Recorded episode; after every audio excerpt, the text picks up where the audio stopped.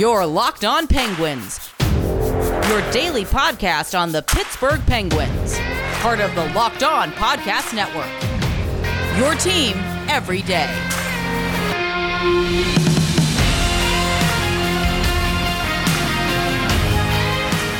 Hey everyone, welcome to this Thursday evening episode of the Locked On Penguins podcast. I'm your host, Hunter Hodes. Remember to follow me on Twitter at Hunter Hodes. You can also follow the show's Twitter at LO underscore Penguins. And remember, thank you all so much for making this episode your first listen of the day for Thursday. Well, it'll probably be Friday morning by the time you all listen to this. So thank you for making today's episode your first listen on Friday morning, and then I'll also have another episode uh, later in that day as well.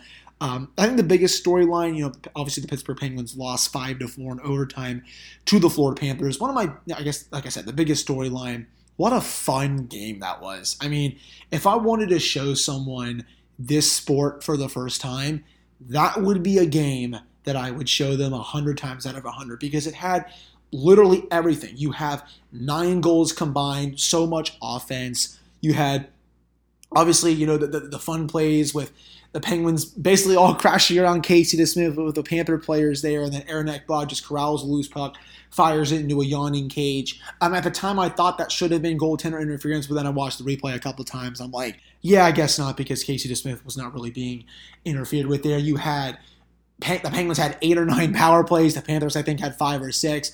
That was one of the uh, also one of the bigger storylines that, that I'll touch on. Just um, these games at the beginning of the season are so fun and chaotic because the refs are just going to call anything and not give two flying craps about it. And I love it. I mean, I wish they would keep this up for the entire season, but you know, as the season goes on, they are going to call less and less penalties because that is how the refs they're instructed to do this by the league, you know. They could choose to if they want call this many, many penalties in every single game. But again, as I just said, the fact of the matter is they are instructed to not call as many penalties as the season goes on because that is what the league wants them to do. But right now, the league wants them to call as many penalties uh, um, as they can because the season is just starting. You're getting more fans into it, but then as it goes on, you know, as I, I, just said that twice in 30 seconds, you, you, all know the drill here. But it had that. You had like 15, 16 power plays. And again, I wish they would do that because the players will adjust. I definitely saw some infractions tonight that were a little ticky tacky.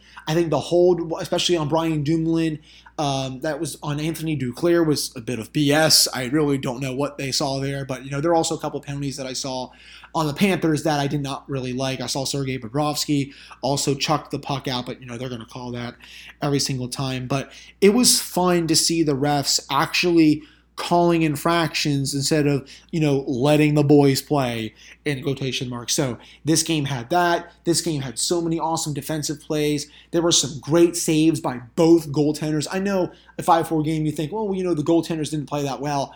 Honestly it was the complete opposite. You know i know DeSmith gave up five goals but on most of those he didn't really have a chance. You know that Aaron Ekblad goal to tie the game just what a rocket right there. I mean, he could only put it in one place, did so with that. I, uh, the other Ekblad goal to make it 4 3. I mean, everyone is just way out of position there. And then the Verhaeghe one in overtime, especially. I believe that hit Jake Guentzel's stick. If you go back and watch it, I didn't see it um, on first glance, but I checked out the replay. Uh, Guentzel's make, trying to make a great defensive play by getting the puck up into the netting. Um, it looks like Verhaeghe's shot is probably going to go five hole, but instead it deflects up, goes under the glove side. The only place where it could have gone there, I thought DeSmith had a great angle, and then the Panthers go on to win that game. Uh, and then, you know, Sergei Bobrovsky, loved how Jake Guentzel kind of 200 IQ'd him there. You know, you have that play. This was just one of the best hockey games I've watched. You know, I put it on both the Locked On Penguins Twitter account and on my personal Twitter account.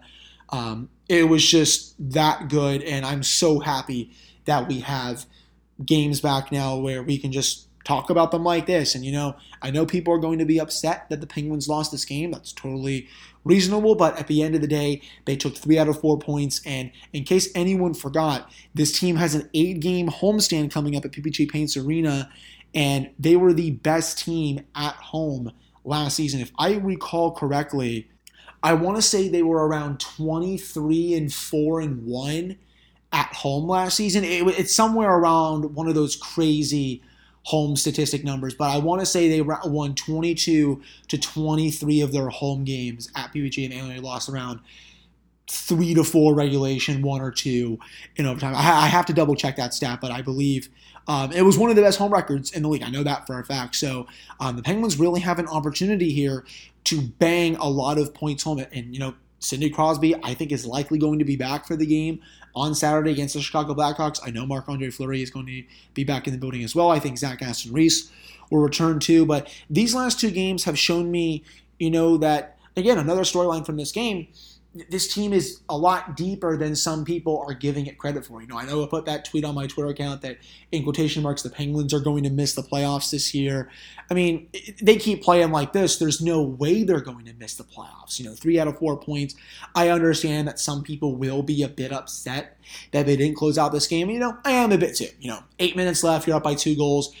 No matter how short-handed you are, you should be able to close it out. I think the Panthers scored their first goal to cut that lead in half at around the seven, six and a half minute mark, if I'm not mistaken. So um, even with that, you should be able to hold on the lead. And then Ekblad tied it with about what five and a half, five, five minutes, four, four and a half, five minutes, something like that. So you definitely wish that they would have hung on to that lead. But at the end of the day, three out of four points on one of the, I think, one of the toughest road trips of the season. Both Tampa Bay and Florida are two of the best teams in hockey. I actually, you know, if you listen to my episode coming into this season last week, I have Florida as one of my sleeper teams this season. I think they are that good, and they are going to give a lot of teams in the Atlantic um, a whole lot of trouble this season. But um, I really liked the performance from a lot of players tonight. We're going to get to that coming up in the next segment. But, you know, just to wrap this one up, you know, the game had everything you would want, especially if you're a new fan tuning into this. Like I said,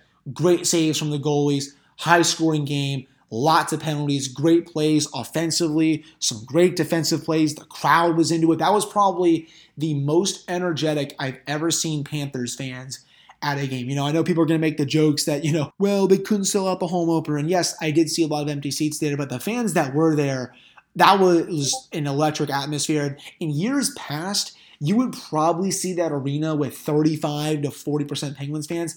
I think tonight it was only around 20 to 25 if that. There were a lot of panthers fans at that game and you know good for them. They deserve to go out and see a good team. I think coach quenneville and bill zito have done a remarkable job building that team and around the core that they already had so you know you have them into it. And of course you all ended with three on three overtime one of the best parts about the sport. I know Evan Rodrigues, him missing on that breakaway stinks, but it was still so much fun with that end to end action, especially um, with how open the game was in that third period. It was literally a track meet, and I was surprised that the game turned into that because the Penguins were so stingy defensively against the Lightning, but the Panthers uh, sure wanted to turn this into a track meet, and they accomplished that goal and then some. But overall, I really can't be too mad about this loss. I don't really think any of you all should be either. We're two games in. The team is 1 and 0 and 1, three out of four points in the Metropolitan Division, and there are more reinforcements on the way. Um, I did see Bryan Rust left the game a little early. There's no update from Mike Sullivan. As of this recording, we'll have to see if he practices before the game against Chicago on Saturday. But, you know, this could have gone a lot worse to start the season. You know, we, we could have been 0 2 after this game. But the uh, fact of the matter is, the Penguins have split both of them and they've gotten three out of four points, and they will be returning home to one of the best atmospheres in the NHL in PPG Paints Arena. But that'll do it for this segment. Coming up in the next segment, I'm, to, I'm going to go over some players that I thought played really well tonight and some players that I thought struggled tonight as well. Before we do that, though, BetOnline is back and better than ever. All eyes are on the gridiron as teams are back on for another football season. As always, BetOnline is your number one spot for all the pro and college football action this season. You can head to the website or use a mobile device to sign up today to receive your 50% off welcome bonus on your first deposit. Don't forget to use our promo code locked on to receive that bonus. BetOnline is the fastest and easiest way to bet on all your favorite sports. That is BetOnline, where the game starts.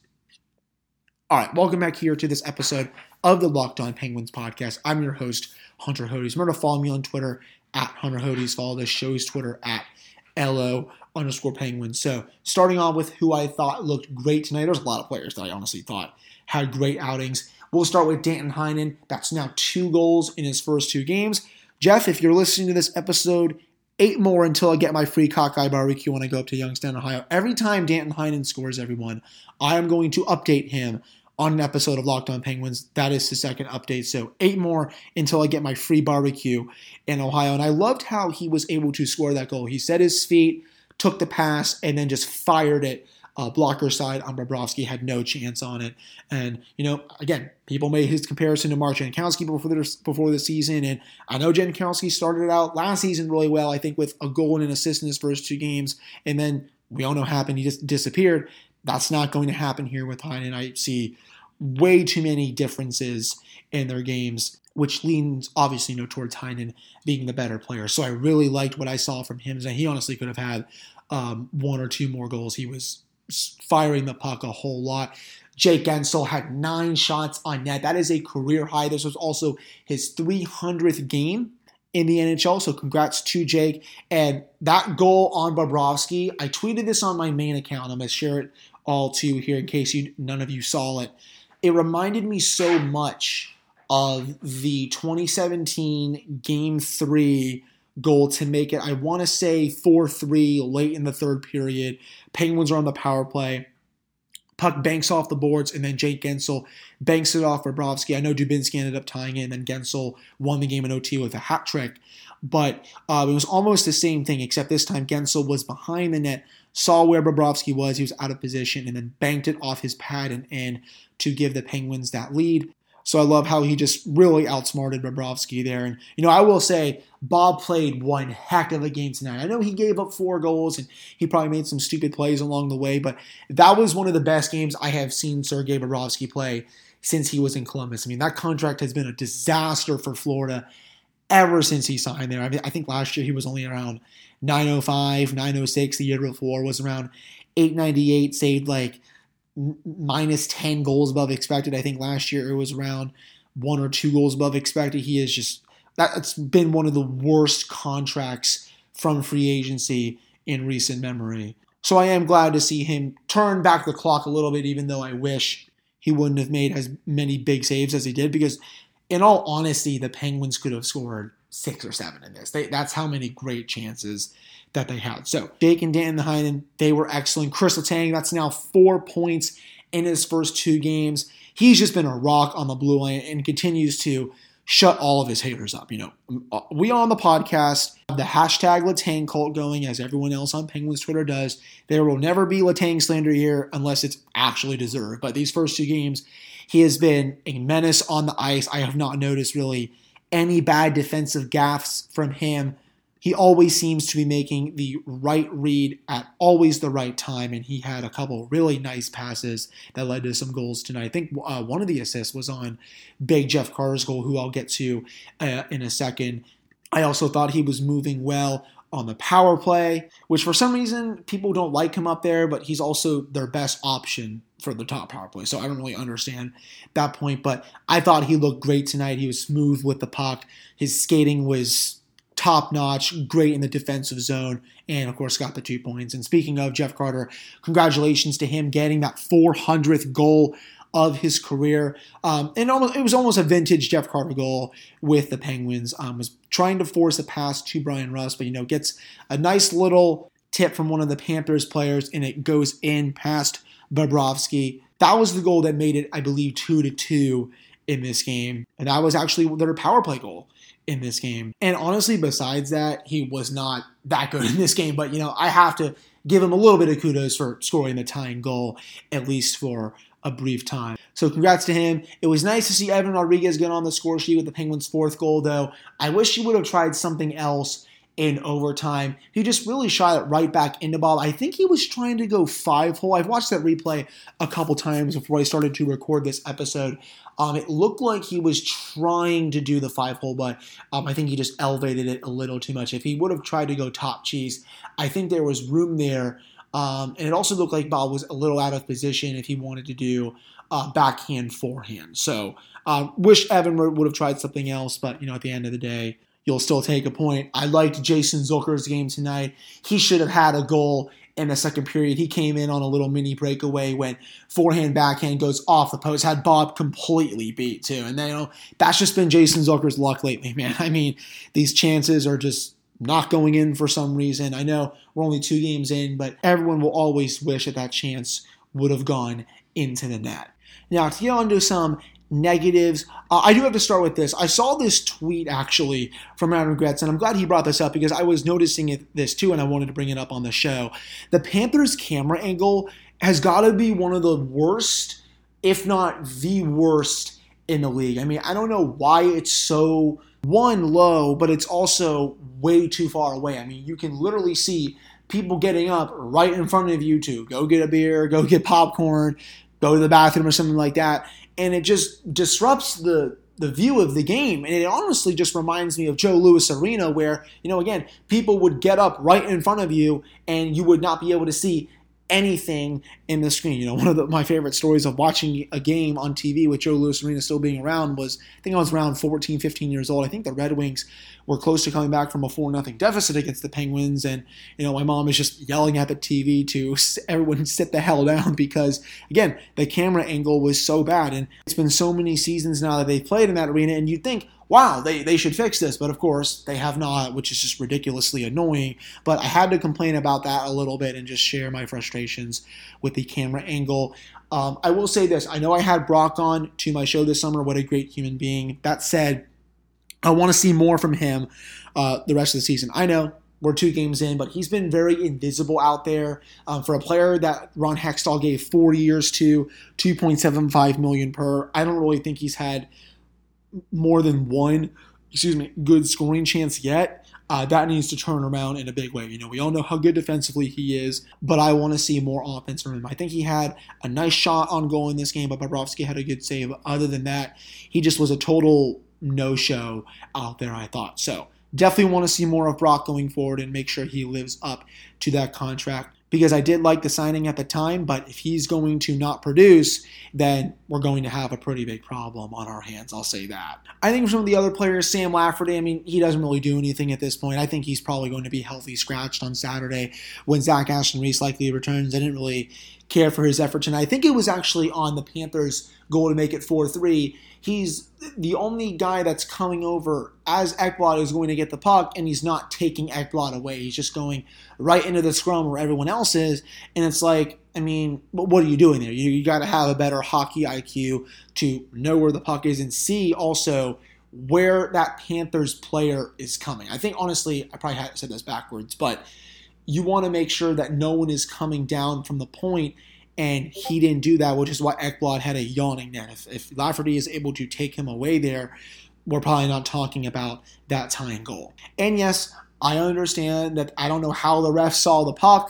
Um, I could have sworn they were going to blow that dead. I mean, if they freaking blew the play in Nashville dead from game six of the 2017 final, how you not blow this one dead? But, you know, that's the inconsistency of NHL officials. You know, they, they that's how they work. They're not biased towards one team or the other. They're just inconsistent. It's been that way since the beginning of time, and it'll be that way until time just stops. Now, I don't think there's any other players that I guess had a bad performance per se in this game. I think I got all the good out of the way. You know, I think before Rust got hurt, he was going towards potentially scoring a goal. Um, I, I, will say I want to see more of Kasperi Kapanen, you know, for how touted he was in the preseason with how much talked up he was and all that. Um, I don't think it's been the greatest start for him thus far. You know, definitely part of it is not having Evgeny Malkin there. You know, also Sidney Crosby not being there. But um, for how good he was during camp and the preseason, you would have thought that he'd be playing better than he is right now. I think he took a couple penalties tonight. He can't be doing that as one of the team's best players when Sid and Gino are not playing. So I want to see more from him moving forward, and I think you will especially when Sid likely comes back on Saturday. But I think that'll do it for this segment. There's really no more other positive plays from players or negative plays from players that I think came out of this game. Coming up in the next segment, I'm going to touch on the goaltending decision from Mike Sullivan and why um, it was definitely an interesting uh, case. That's for sure. Before we do that, though, why should you choose to spend 30%, 50%, or even 100% more for the same parts our chain store car dealership? Rock Auto is a family business serving do-it-yourselfers for over 20 years. The prices are reliably low for every customer. They have everything you can need from brake parts, tail lamps, motor oil, and even new carpet. You can go to rockauto.com right now and see all the parts available for your car or truck. And you can write locked on in their How Do You Hear About Us box so they know we sent you. Amazing selection, reliable low prices, all the parts your car will ever need. That is rockauto.com. All right, welcome back to this episode of the Locked On Penguins podcast here. I'm your host, Hunter Hodes. You can follow me on Twitter at Hunter Hodes. You can follow the show's Twitter as well at LO underscore Penguins.